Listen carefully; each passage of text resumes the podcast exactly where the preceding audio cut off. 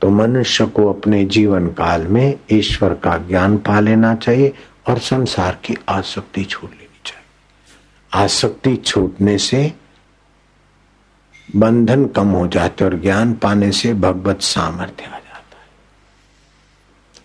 ये मंदिरों में जो भगवान है, वो तो भगवान की मूर्ति है। और भावना से दर्शन करते करते प्रार्थना करते करते जब आप अनजाने में भगवान के साथ एक हो जाते हो, तब प्रार्थना फलती है। लेकिन ये शास्त्र पढ़ के भगवान के ज्ञान के साथ जानकर जब एक होते हो तो प्रार्थना क्या करना? ये दे दो, ये दे दो, फिर तो सब जगह भगवान ही भगवान का बोध हो जाएगा। संत कबीर के पास एक सज्जन आए, बड़े अच्छे आदमी थे, सरल थे। सुखी घर के भी थे। भक्ति भाव करते थे। संत कबीर अपनी मस्ती में थे। और प्रणाम किया। बोले, महाराज वही जब संत अनुकूला जब संत अनुकूल हो, प्रसन्न हो तो मनोवांछित फल मिलता है। महाराज, हमको तो भगवत प्राप्ति करा दो। कबीर जी खुश हुए। मूर्ख लोग संसार से तुच्छ चीज़ें मांगते संतों से। लेकिन कोई कोई विरले होते जो ईमानदारी से। झूठ मूठ में तो कोई भी बोल दे, भगवत प्राप्ति करा दो। नहीं, सचमुच में तड़प थी रामदास को। भगवत प्राप्ति। बोले, भगवत प्राप्ति करने वाले को अपना सब कुछ छोड़ देना पड़ता है। ये मेरा ये मेरा ये मेरा ये मेरा। ये मन की कल्पना छोड़नी पड़ती है। तो बोले, महाराज, मन की कल्पना छोड़ने से भगवान मिलते हैं तो मैं तो छोड़ दिया। तो बोले अच्छा तो मैं तुम्हारे यहाँ फलाने दिन तुमको भगवत प्राप्ति कराने को आ जाऊँगा। रामदास तो खुश हुआ। संत कबीर हमें भगवत प्राप्ति कराएँगे। साधु संतों को और दूसरों को ढंडेरा पिटा दिया खुशी खुशी में कि भगवान के दर्शन होंगे तुम भंडारा होगा મને ઈશ્વર મળશે ફલાણી દારી વેચી નાખો બધા અસ્મિતાના ઘરેણા બધું કરી નાખો કનુને વેચી નાખો બધા સાપ બેચો जो जो कुछ है बड़ा भंडारा शक्कर की बोरियाँ आ गई, मैदे की बोरियाँ आ गई, बेसन की बोरियाँ आ गई। बादाम के भी ढेर आ गए, पिस्ते भी और दूध वाले से भी दूध कहीं खीर घुट रही है। तो कहीं हलवाई लोग व्यंजन बना रहे तो कई रसोई रसोई बना रहे। काशी में तहलका मच गया कि संत कबीर रामदास को प्रभु का दर्शन कराने वाले। साधु संत तो भंडारे वाले भंडारे के लिए। महाराज,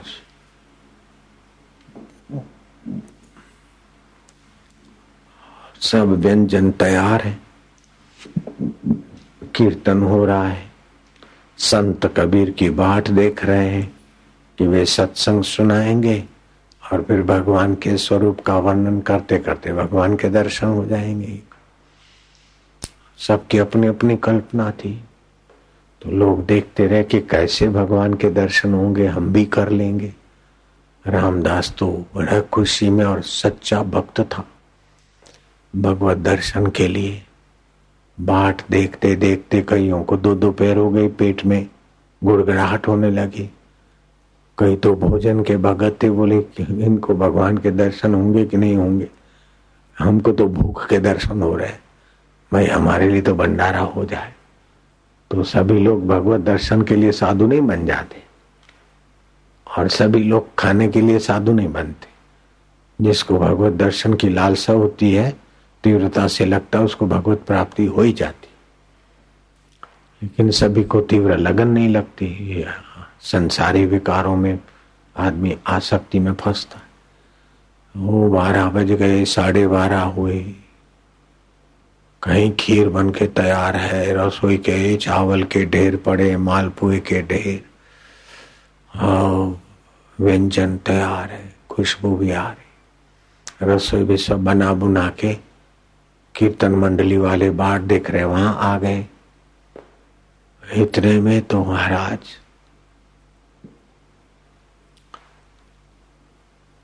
है है है है हल्ला गुल्ला आया रसोई घर के तरफ़ से। सब इधर आ गए, एक भैंसा घुस गया। तो उसने थोड़े मालपुए चबा लिए, थोड़ी खीर चाट ली, थोड़ी खुजली बुजली हुई तो जो ढेर लगे तो उसमें आरोटा भैंसा। तो सब अफे दफे हो गया।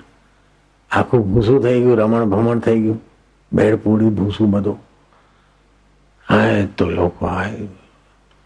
ये कैसे घुस गया था? धड़ा, धड़, डंडे पे डंडे मारा।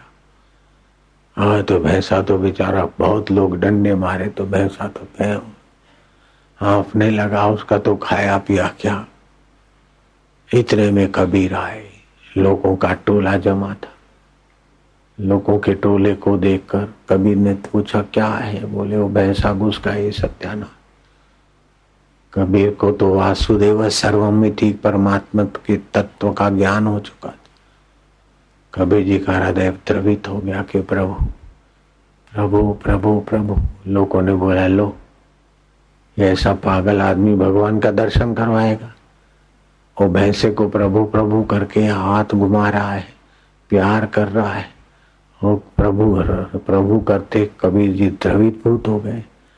कि कंस के साथ युद्ध करने में भी आपको इतना नहीं परिश्रम पड़ा था। रावण के साथ प्रभु आप भिड़े थे, तभी भी आपको इतना चोटें नहीं लगी थी। आज आपको इतनी चोटें लगी, अरे प्रभु नारायण, क्या रूप आप।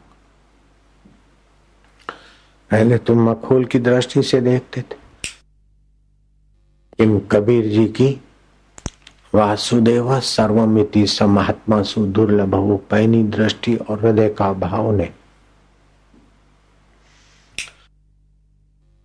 देखते देखते वातावरण को बदल दिया और सारे गंभीर हो गए और प्रभु के स्वरूप की स्तुति करने लगे। तुम सत स्वरूप हो, चेतन स्वरूप हो, ज्ञान स्वरूप हो, ये आँखें तुम्हारी सत्ता से देखती है, आँख तुमको नहीं देख सकती। मन तुम्हारी सत्ता से सोचता है। मन तुमको नहीं देख सकता है। बुद्धि तुम्हारी सत्ता से निर्णय लेती है परमेश्वर। बुद्धि तुमको नहीं जान सकती। सारी जानकारियों को सत्ता देने वाले मेरे सर्वेश्वर, भैंसे के रूप में यहाँ घुसे कोई किसी रूप में है। आपका अनेक रूपों में अनेक लीलाएँ हैं मेरे नाथ।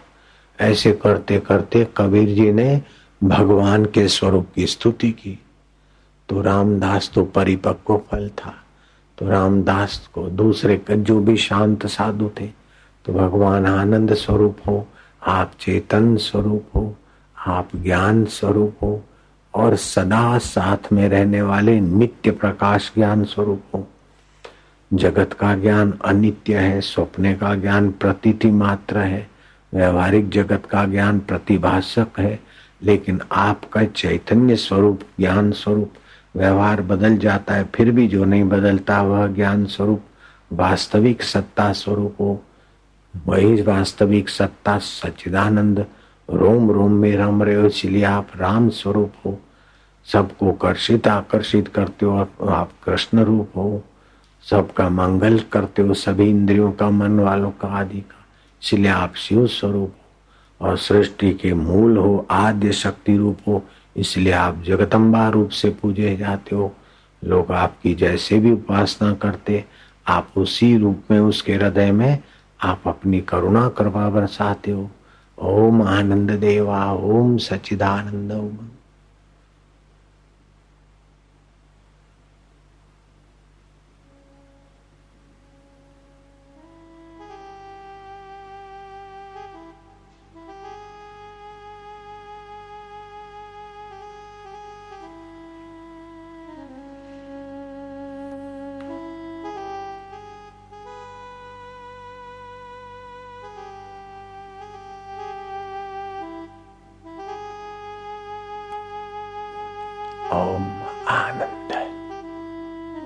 शांत स्वरूपाय नमः।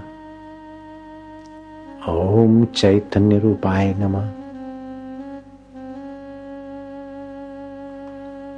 ओम कृष्ण रूपाय नमः। कृष्ण कन्हैया, बंसी बजैया बिंद्रावन की कुंज गलियों में, हमारे हृदय गलियों में, तू अपनी मधुरता प्रकाशित करने वाले प्रभु મારા વાલુડા ઓમ આનંદ દેવા ઓમ ઓમ આનંદ ઓમ ઓમ ઓમ માધુર્ય ઓમ ઓમ ઓમ ચૈતન્ય ઓમ ઓમ ઓમ સુખ સ્વરૂપાય ઓમ ओम ओम माधुरी रूपाय ओम। ओम ओम सर्वरूपाय ओम। ओम ओम शुद्ध रूपाय ओम।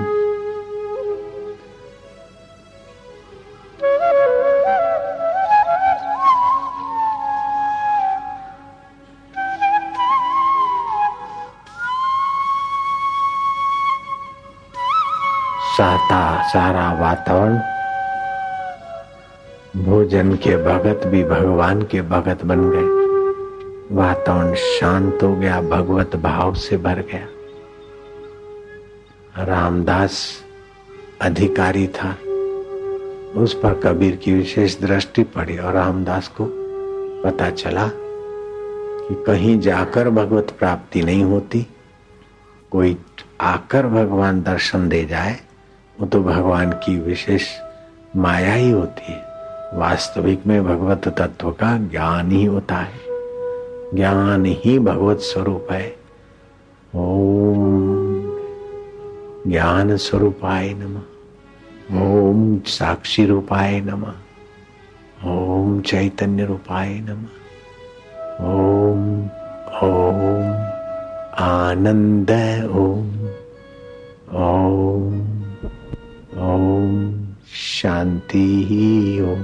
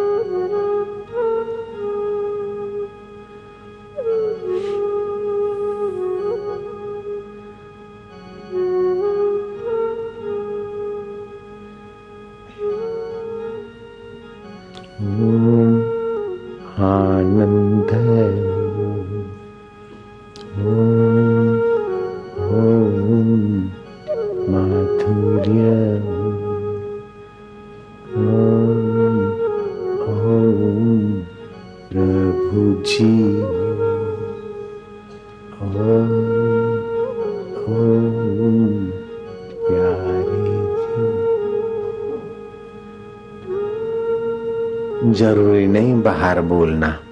ज़ोर से बोलना कोई ज़रूरी नहीं। उसी भाव में ओठों में बोलते बोलते उसी भाव में। तल्लीन होना, अंतर्मुख होना मधुमय होना।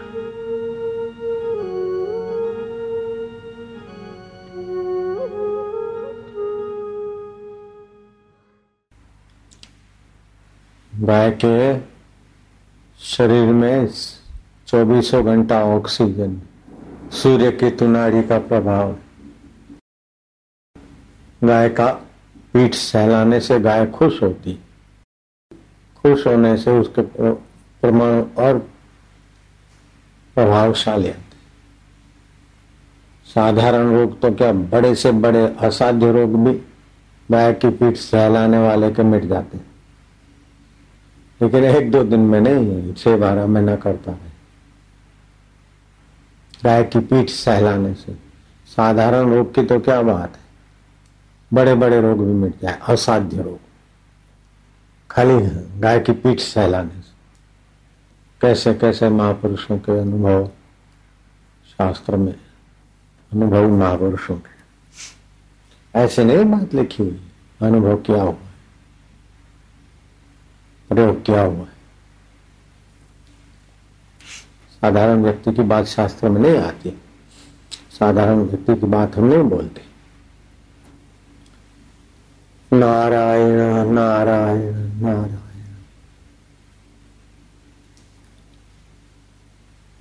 खिला पिला के देह बढ़ाई, वो भी अग्नि में जलाना है। जब शरीर अपना साथ नहीं देता, शरीर अग्नि में जल जाएगा तो इन चीज़ों में ममता रखना। उपयोग करना, लेकिन ममता तो भगवान में रखना। तुलसी, ममता, राम से समता सब संसार। राग न द्वेष न दोष दुख, दास गए भोपाल ईश्वर मारो छे ऐसी बस हमारी छे भले, ऊपर हाँ हमारी है। हे राम जी, बाहर से तो अग्नि की नाई चूरमा होकर युद्ध करो, लेकिन अंदर से समझो सब स्वप्न है तुच्छ है। परमात्मा अपना है। साहिब तेरी साहिबी, घट घट रही समाए, जैसे मेहंदी बीच में लाली रही छुपाए। मेहंदी हरी होती, लेकिन लाली छुपी ऐसे ये मरण धर्मा शरीर में अमर आत्मा छुपा जिसकी कभी मौत नहीं होती, उस परमात्मा को जानने के लिए राजे महाराजे राजपाट छोड़ के चले जाते। शरीर क्या है? बोलते, कच्चा कुंभ है।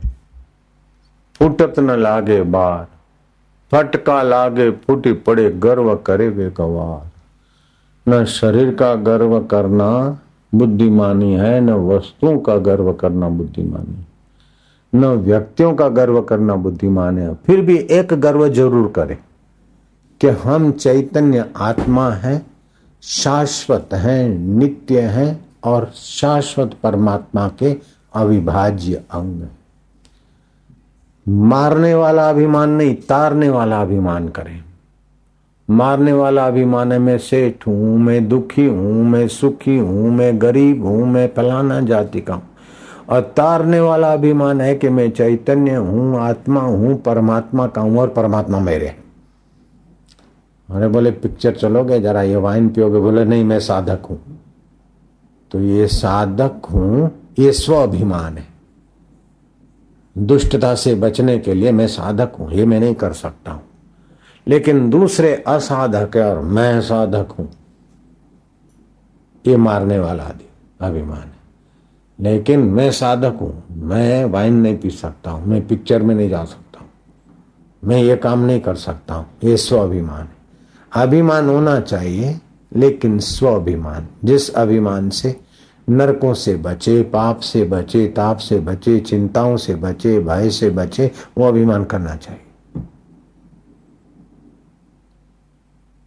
विदेशों में तो इतना टेंशन, मुफ़्त में टेंशन है जरा जरा बात में लोग सोचने लग जाते, निर्वस हो जाते। जगत को सच्चा मानते। पहले था नहीं, बाद में रहेगा नहीं। उसी जगत की बातें खोपड़ी में इतनी हावी हो जाती है कि जो पहले था, अभी है, बाद में रहेगा, वो ईश्वर छूट जाता है। जब ईश्वर छूट गया तो उस प्राणी ने कौन सा अपराध नहीं किया?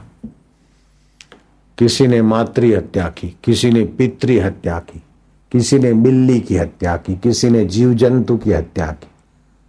लेकिन जो अंतर आत्मा, परमात्मा, शाश्वत ब्रह्म उसका पता ही नहीं और जगत को ही सच्चा मानता है तो उसने तो ब्रह्म हत्या कर ली।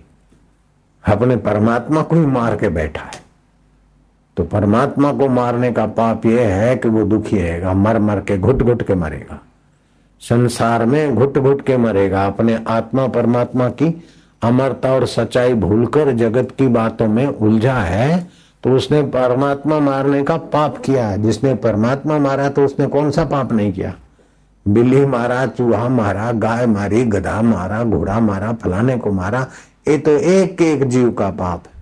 लेकिन सब का जो आधार है, उस ईश्वर को स्वीकार नहीं करता, उसकी सत्यता नहीं मानता है, उसको अपना नहीं जानता है, उसकी प्रार्थना या उसकी स्मृति नहीं करता और जगत की स्मृति करता है, वो ब्रह्म हत्यारा क्या नहीं पाप किया उसने। पाप का फल है दुख, पाप का फल है टेंशन पाप का फल है चिंता। तुलसी पूर्व के पाप से हरि चर्चा न सुहाय। जैसे ज्वर के ज़ोर से भूख विदा हो जाए। ये पूर्व के जो संस्कार है ना, ये मेरा है, ये मेरा है, ये ऐसा क्यों हुआ, ऐसा ही क्यों थो हेड़ो छो थो हीअं छो थो हूअं छो थो एक राजकुमारी ने ऐसा पाप किया था।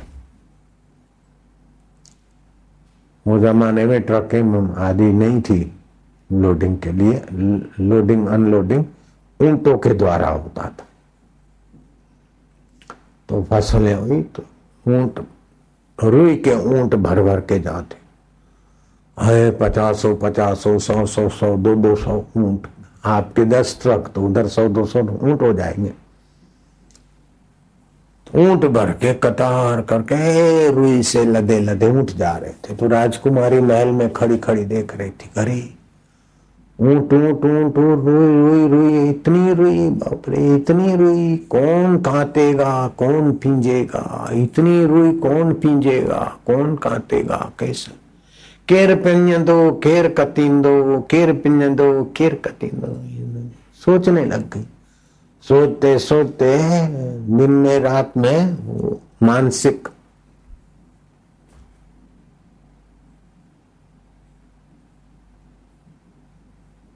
असंतुलन हो गया।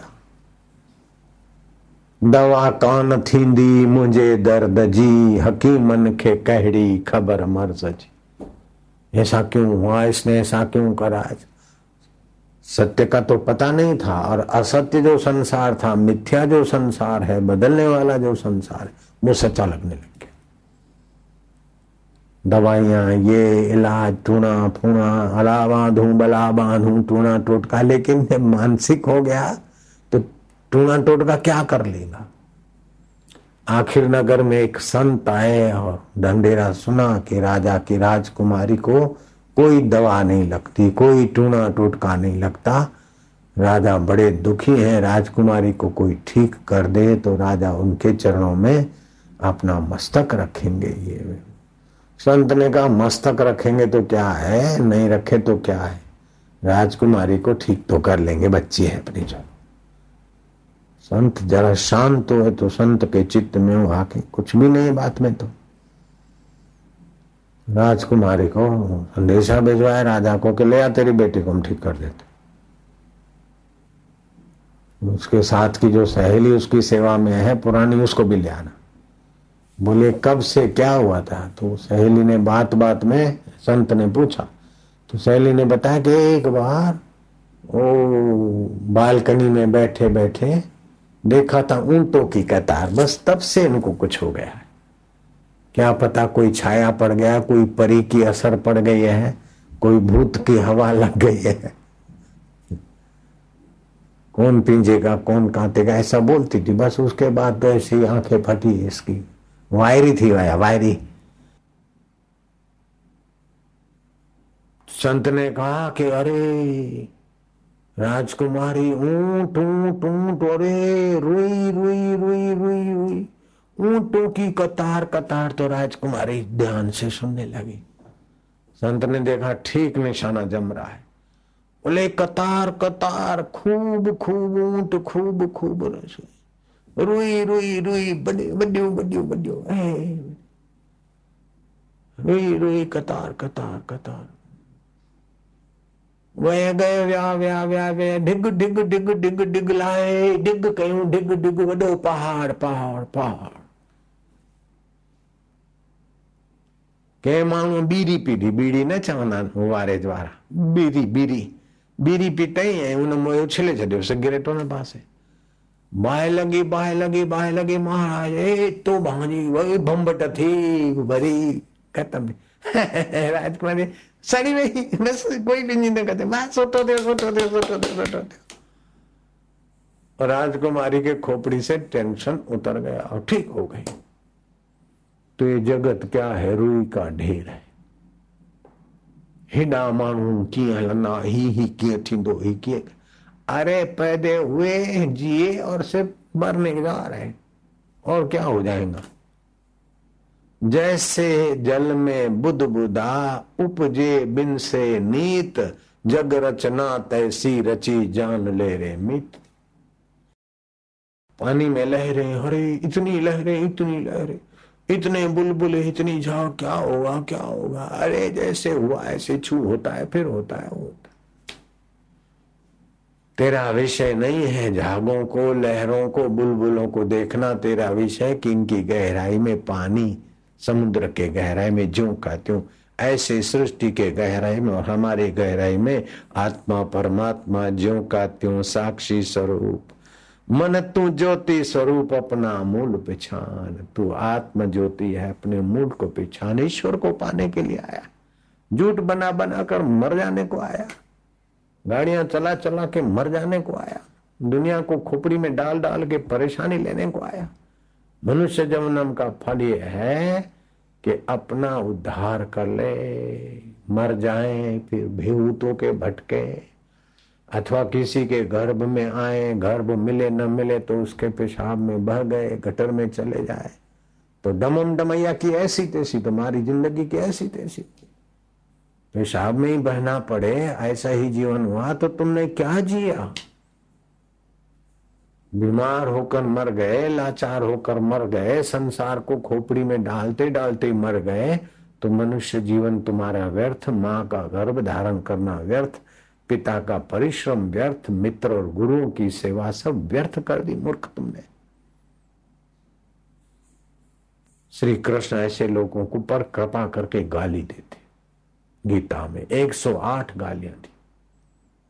गीता में 108 गालियाँ दी जो संसार को सच्चा मानकर जरा इतना निपटा लू, जरा इतना कर लू, फिर करूँगा, जरा ये ठीक कर लू, वो ठीक कर लू, संसार को ठीक करके फिर भजन करेंगे तो करेंगे। ऐसे लोगों को भगवान ने 108 गालियाँ दी कृपा करके। निंदक निंदा करता है तो हमारी कमज़ोरी देखकर निंदा करके वो खुश होता है, लेकिन माता पिता और गुरु अगर थोड़ी निंदा करते हैं, डांटते हैं तो हमारी भलाई के लिए तो उनको निंदा का पाप नहीं लगता है। उनको तो परहित का स्वभाव है। तो श्री कृष्ण जो निंदा की या 108 गालियाँ दी तो गीता तो पूजनीय है। गीता में 108 गालियाँ हैं। फिर गीता पूजी जाती कि कृष्ण के हृदय में करुणा है, दया है। श्री कृष्ण ने गाली दी, विमुढ़ा वीआईपी कोटा के मूर्ख। आसुरम भाव आश्रिता। असुरों के भाव का आश्रय लिया। जगत को सच्चा मान के जगत में से कुछ पाना, कुछ ढेर करना, ये आसुरम भाव आश्रिता। नरा अधमा मनुष्यों में वे अधम है। भले देखने में उनके पास हिरणपुर है, सुवर्ण के है, हिरणाक्षपुर है, नरा अधमा सोने की लंका है। रावण राक्षस नहीं था? लेकिन ऐहिक जगत से मज़ा लेकर बड़ा बनना ये राक्षसी प्रवृत्ति, इसीलिए राक्षस कहला। पुलस्त कुल के अंदर पैदा हुआ तो पुलस्त ऋषि की परंपरा का बेटा कोई राक्षस होता है क्या? लेकिन रावण को राक्षस कहते आसुरम भाव आश्रित। विमुढ़ा विमुढ़ा नानु पश्यंती। पश्यंती ज्ञान चक्षुषा। विमुढ़ लोग उस मुझ अंतर आत्मा शाश्वत परमेश्वर को नहीं जानते, ज्ञान की आँख से जाना जाता।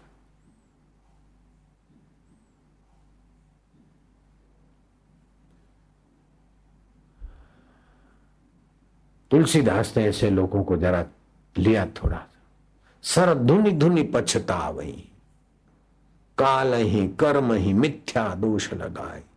जो लोग दूसरे पर दोषारोपण करता है ना, वो अभागा है। कोई दुख आ जाए या विफलता आ जाए दूसरे को दोष दे, देता है तो समझो वो स्वयं दोषों से घिरना चाहता है। अपनी कहा गलती है? कोई भी दुख मुसीबत अपनी गलती के सिवाय नहीं टिक सकता।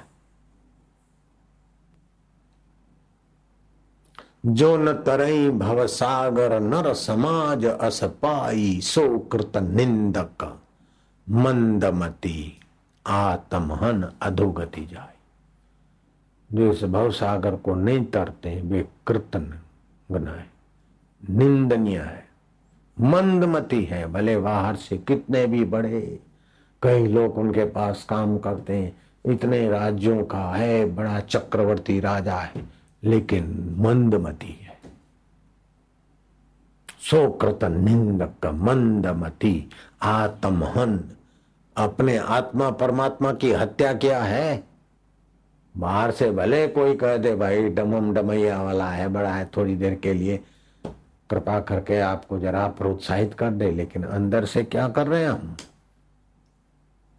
सोकृत निंदक मंदमती, वो मंदमती है। आत्महन अधोगति चाहिए इससे बड़ी अधोगति कहाँ देखने जाओगे? राजा नृग थे। तुम्हारे पास तो दस हज़ार, पाँच हज़ार, पच्चीस हज़ार आदमी काम करते, मान लो। लेकिन राजा नग के अधीन कितने लोग काम करते थे? पूरा राज्य। उस राज्य में तो कई सेठ होते, कई मिल मालिक होते, कई हज़ारों हज़ारों आदमियों को चलाने वाले सेठ, साहूकार होते, कंपनियाँ। ऐसा राजा नृग क्रिकेट बन गया, मरने के बाद। श्री कृष्ण ने उनको निकलवाया। वन विहार करने जा रहे थे तो एक सूखे कुएँ में क्रिकेट पड़ा है। बलराम, साकेती, कृतवर्मा ने देखा, प्रयत्न करने पर सफल नहीं हुए तो श्री कृष्ण को बुलाया। श्री कृष्ण ने निकलवा दिया और अपनी कृपा डाल दी।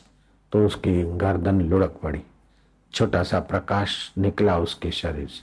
देखते देखते देवता बन गया। सब कुछ जानने वाले कृष्ण अनजान होके पूछते कि देव पुरुष तुम्हारा नाम क्या है? तुम कहाँ से आए हो? इधर दर्शन देने की कृपा क्या तो वो कहता है कि माधव माधव, आप सब कुछ जानते हो।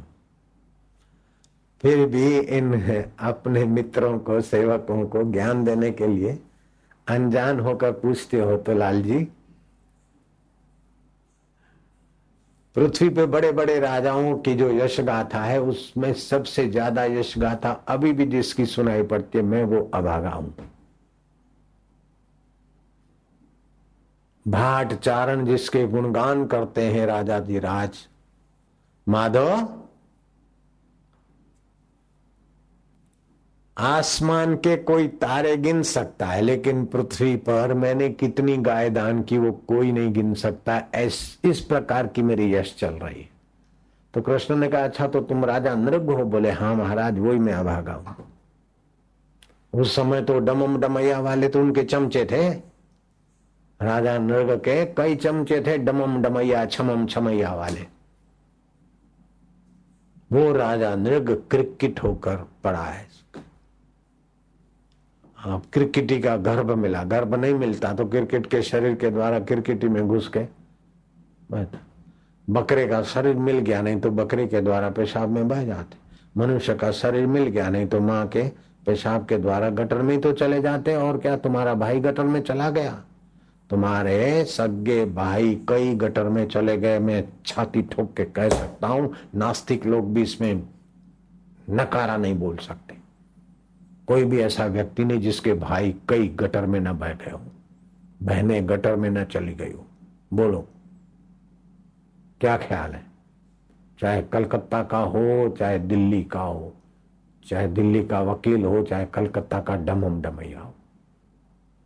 तुम्हारे कई भाई पेशाब के द्वारा नाली में गटर में बह गए और तुम्हारे कई बेटे और बेटियाँ भी बह गए।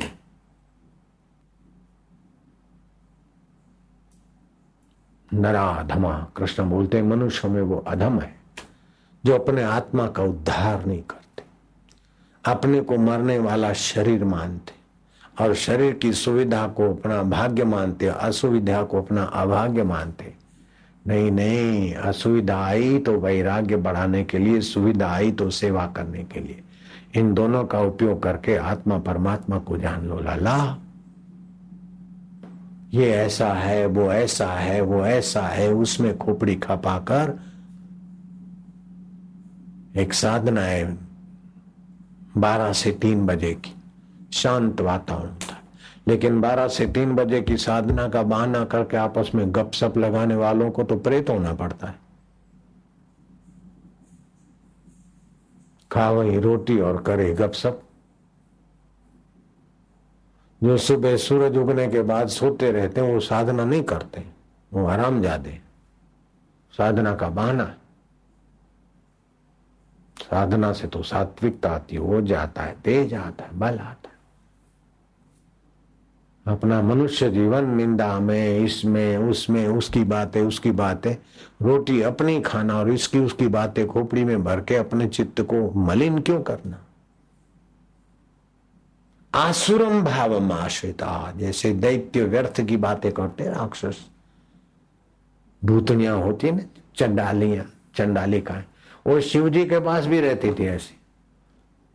योग वशिष्ठ महारामायण में आता है। भगवान चंद्रशेखर समाधि में तो शिव जी के यहाँ रहने वाली डाकिनिया, साकिनिया, भूतनिया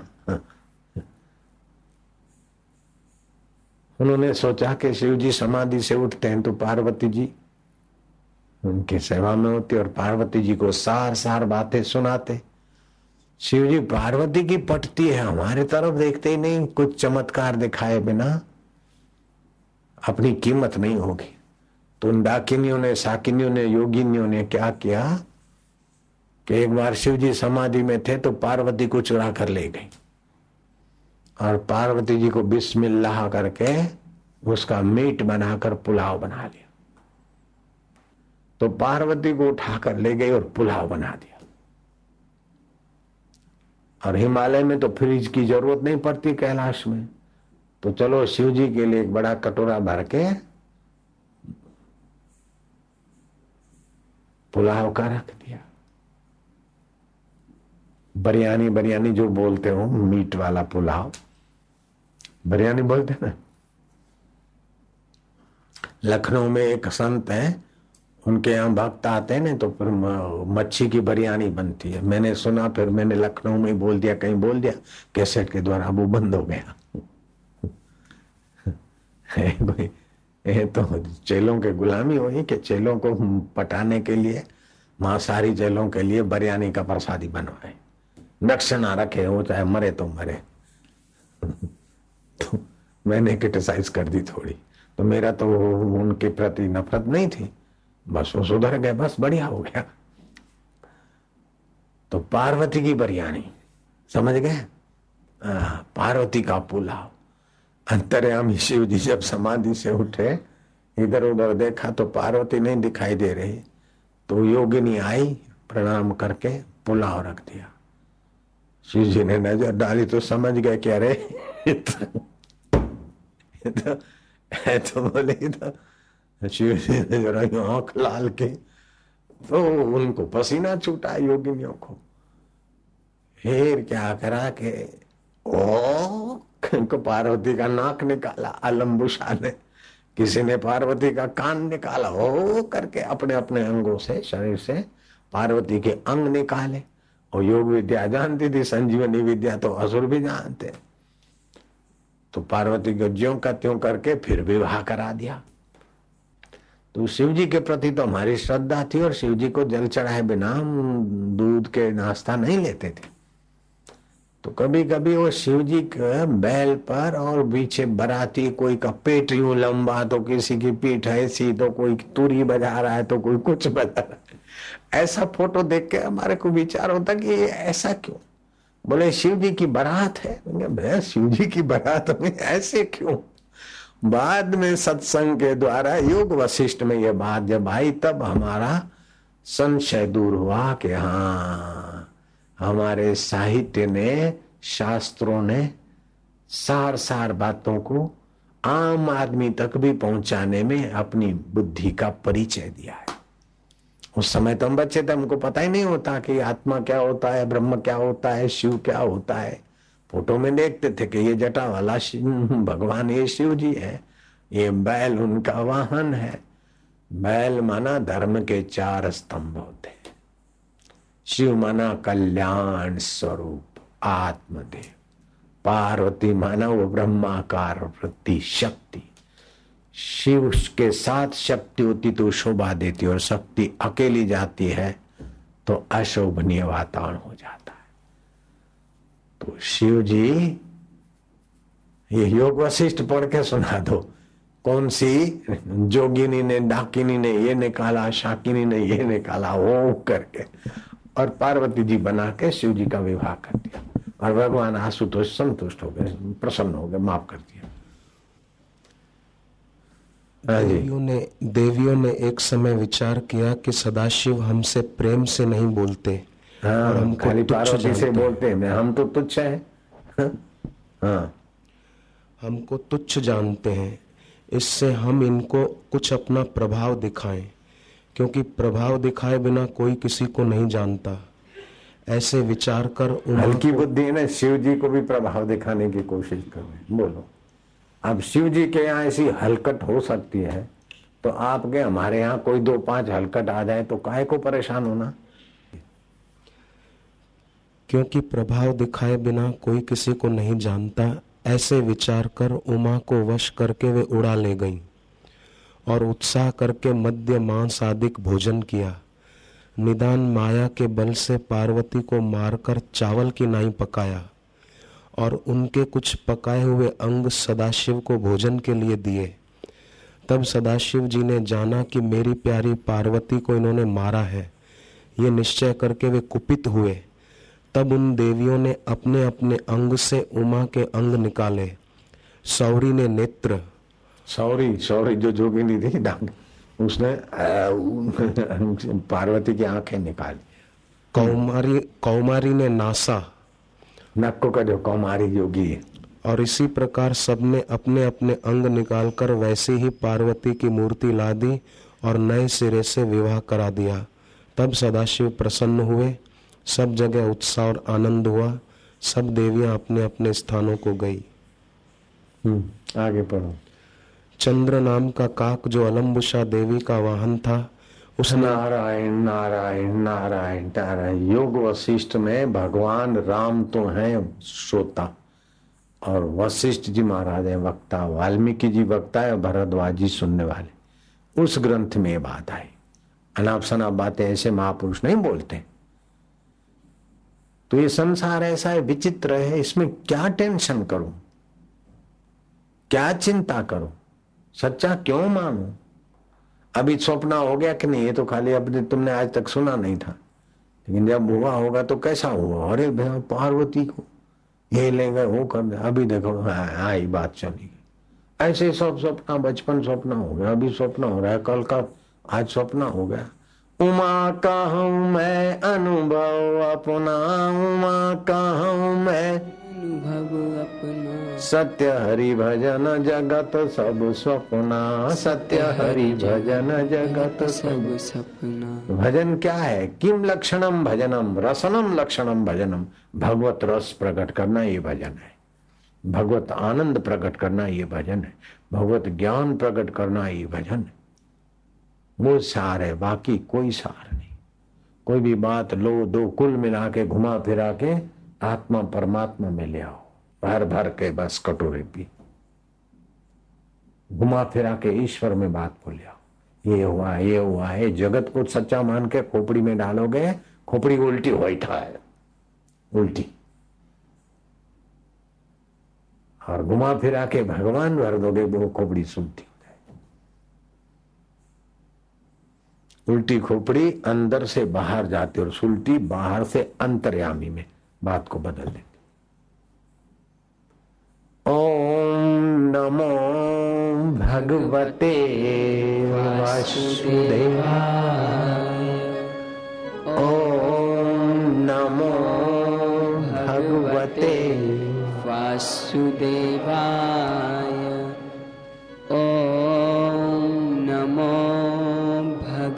भगवते वासुदेवाय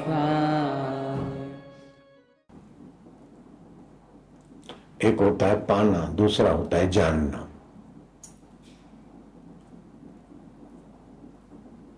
पाया उसे जाता है, जो पहले नहीं है। जाना उसे जाता है जो पहले था। ठीक है? एक होती प्रतीति। दूसरी होती है प्राप्ति। तो दुनिया की चीज़ों की प्रतीति होती है कि हमें ये मिल गया, ये मिल गया, ये मिल गया। जैसे स्वप्न में प्रतीत होता है, ये मिल गया, ये मिल गया, ये मिल गया। आँख खुली तो कुछ भी नहीं। ऐसे ही बोलते बेटा मिल गया, पत्नी मिल गई, ये मिल गया, वो मिल गया। आँख बंद हुई तो कुछ भी नहीं। दूसरी होती है प्राप्त की प्राप्ति। जो पहले प्राप्त है, खाली उसको खोजा तो मिल गया। तो पहले था। जो पहले था, खाली भूल के कारण पता नहीं चलता था। तो परमात्मा हमारा आत्मा होकर पहले बैठा है, अभी है, बाद में रहेगा। बेटा पहले नहीं था, शरीर भी पहले नहीं था, दुनिया का कोई धन दौलत पहले नहीं था। जो पहले नहीं था, वो बाद में भी नहीं हो गई। अच्छा? हाँ। तो जो पहले नहीं था, वो बाद में भी नहीं रहेगा। अनित्यानि शरीराणी। वैभवो नहीं व शाश्वता। नित्य सन्निहितो मृत्यु, कर्तव्यो धर्म संग्रह। रोज मौत के तरफ़ आगे बढ़ रहे। तो अभी जो मिला है, उसके बाद भी जो मिलेगा तब तब तक रहेगा। संभाल संभाल के मरना है ना। अगर सत्संग है तो जो मिला है ठीक है, मिलेगा ठीक है। उसका उपयोग सत्य के लिए हो जाएगा। सत्य सदा रहता है। जो पहले था, अभी है, बाद में रहेगा। और प्रतीति पहले नहीं था, बाद में नहीं रहेगा, अभी प्रतीत हुआ। पहले अमेरिका में मेरी दुकान नहीं थी। अमेरिका वाले समझ लो। तो बाद में भी नहीं रहेगी। पहले मेरा ये नहीं था। तो बाद में भी नहीं रहेगा। लेकिन मेरा आत्मा परमात्मा पहले था। शरीर के पहले था। और अभी भी है, वो बाद में रहेगा। तो वो सदा प्राप्त है। ईश्वर सदा प्राप्त है। और संसार प्रतीति मात्र है। और प्रतीति ज़्यादा हो गई तो अपने को भागशाली मानते नहीं हुई, कम हुई तो अपने को अभागा मानते तो गरीबी दुर्भाग्य नहीं है, अमीरी दुर्भाग्य नहीं है ना समझी दुर्भाग्य कुसंग दुर्भाग्य। वाहवाही होना, धन होना, ये सौभाग्य नहीं है। सत्संग मिलना ये सौभाग्य। भगवान राम के गुरुदेव कहते हैं। तो प्रतीति जो है, वो दो प्रकार की होती है। एक होती है प्रतिभाषिक प्रतीति, जैसे सपने में ये मिल गया, वो मिल गया, ये हुआ, वो हुआ। और उस समय उस होने का सुख दुख भी होता है। जेल आ गई तो दुखी हो गए सपने में। शत्रु का के ऊपर हम हावी हो गए तो मज़ा आता है। उसको बोलते हैं,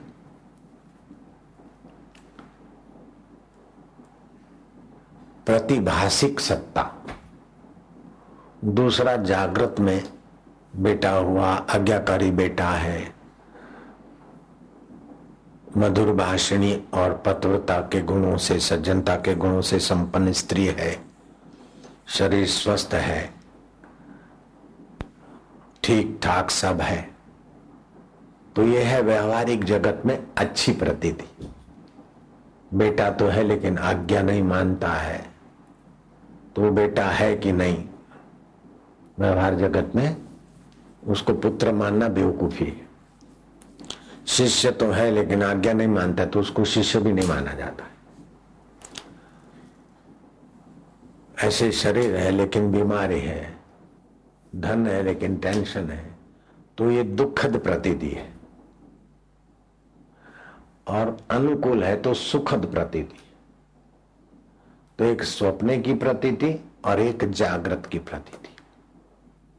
तो इस स्वप्ने की सत्ता प्रतिभाषिक सत्ता और जागृत की जो प्रतीति है, उसको व्यवहारिक सत्ता बोलते तो व्यवहारिक प्रतीति और प्रतिभाषिक प्रतीति, ये दोनों प्रतीतियाँ जिस परमात्मा चैतन्य जहाँ से मैं उठता है, उसकी सत्ता से होती है। तो वो चैतन्य मैं मैं सत्य है, लेकिन स्वप्न की सत्ता में स्वप्न सुख दुख देता है।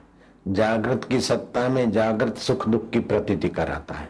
लेकिन ये प्रतीतियाँ हो हो के चली जाती हो, फिर भी जो कभी नहीं जाता, उसी को बोलते आत्मा। उसी को बोलते सदा प्राप्त। उसी को ईश्वर बोलते।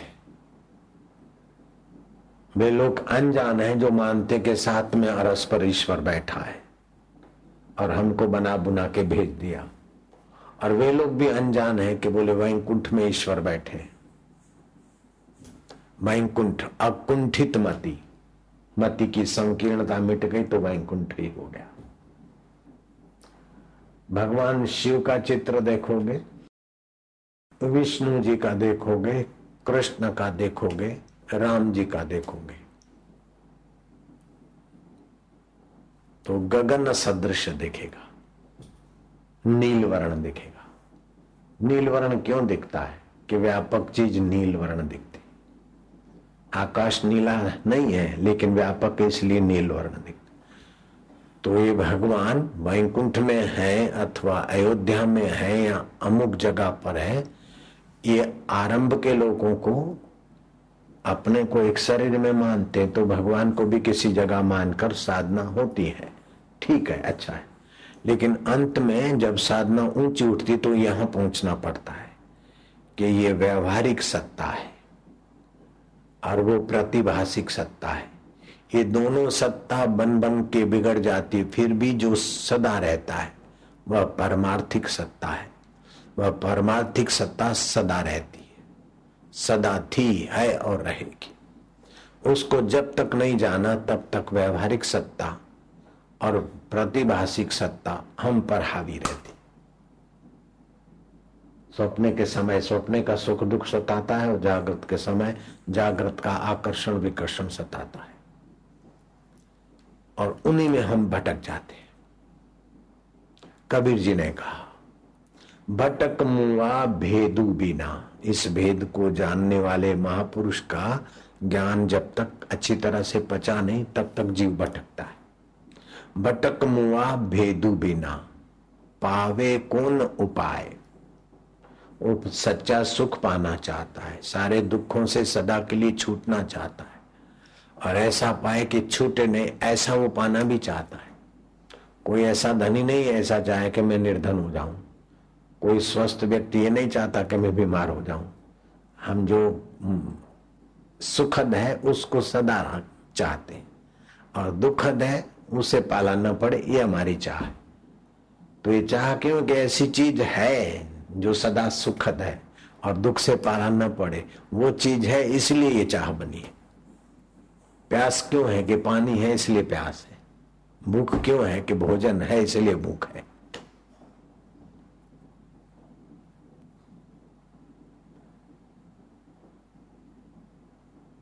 तो कभी दुख ना आए दुख से पाला न पड़े और पूर्ण सुख रूप हो, वह है परमार्थिक सत्ता। तो व्यवहारिक सत्ता में सुख दुख होता है प्रतिभाषिक सत्ता में भी सुख दुख होता है। लेकिन परमार्थिक सत्ता जो है, उसमें न सुख की कीमत है, न दुख का प्रभाव है।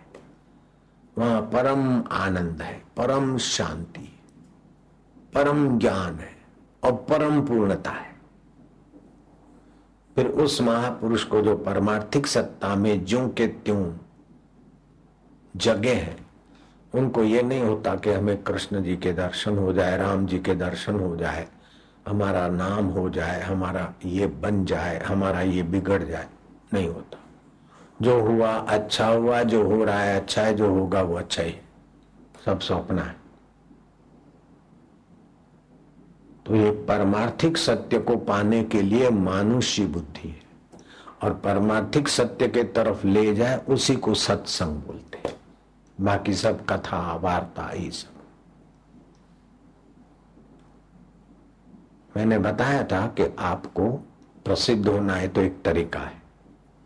एमएलए एमएलए की प्रसिद्धि कुछ भी नहीं, मिनिस्टर की प्रसिद्धि कुछ नहीं। मैं ऐसा तरीका बताऊँ कि लोग आपको भगवान करके पूजे।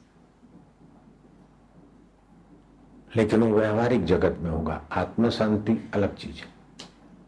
हाँ कोई आत्म शांति भी पाले और ये खेल भी कर ले, उसकी मौज की बात है। आप ना धो के अपने घर में कहीं भी साधना के कमरे में एक आईना रख दो। खड़े खड़े भी उसमें अपने को देखो, बैठे भी उसको देखो। उसको देखने का ऐसा अभ्यास करो, अपना छाया दिखेगी आईना में। फिर आँख बंद करी तो आप अपने को देखो। अभ्यास करना पड़ेगा। त्राटक करना पड़ेगा। फिर आप आईने में बैठ खड़े हो तो अपने को देखते हो, लेकिन आईने के तरफ़ से हटा दिया, फिर भी अपने को अपना चित्र दिखे, खड़े, बैठे, चलते। तो एक प्रकार का थोड़े दिन ये साधना मानो, एक प्रकार का पागलपन। आप फिर उस छाया से बातचीत करने लगो। आईना है, लेकिन आईने में जो देख रहे हैं, फिर यूँ करो तो वहाँ भी देखे। ऐसी एकाग्रता हो जाए। ये समझो आपका मन शरीर नियंत्रण में आ गया। आप बोलो, जाओ, डाकोर के भजिए ले आओ। यूँ करोगे, मन में सोचोगे और यूँ करोगे, डाकोर के भजिए आ जाएँगे। आप बोलो जाओ। आगरा का पेठा ले आओ। बस मन में बोलते ही थोड़ी देर में आप यूँ करोगे तो आगरे का पेठा। जयपुर का, जयपुर से करेले का आचार ले आओ। जयपुर में मिलता है। आ गया। जोधपुर से गुंदे का आचार ले आओ। गुंदानो आचार मोटा गुंदानो। आ गया। समझो आप उस विद्या में सफल हो गए। फिर आप अपना गोदाम बना के रख दो पास में। कंकु की डब्बी, रिंग, और कोई चीज़ें। कोई भी भक्त आया, भभूत या जो भी कुछ आपकी मौज की बात है तो उसको बोलो कि क्या चाहिए? कंकु चाहिए? रिंग चाहिए? फिर आप लो लो। जब जयपुर से आ सकता है तो पास में ही गोदाम में मेरे रहने के स्थान पर ही सामान पड़ा है। तो भक्तों को राज़ी करने वाला भी यहाँ से प्रसाद देता हूँ। यूँ करके प्रसाद दूँ तो लोग तो समझेगा अरे बापू जी ने तो बर्फ़ी बना के दे दी, लेकिन बर्फ़ी पास में रखी है। कैसे आई? वो विद्या हम जानते। बापू तो जो चाहो, मन चीज़ इसी प्रसाद ही देते ये दे देते। अरे, उसको वो दे दिया, कोष्ठ शुद्धि यूँ करके दे दिया। उनको तो ये दे दिया, उनको ये दे दिया, अरे भाई। तो लोग इससे प्रभावित हो जाएँगे। लेकिन प्रभावित होंगे तो व्यवहारिक सत्ता में उलझते रहेंगे ना।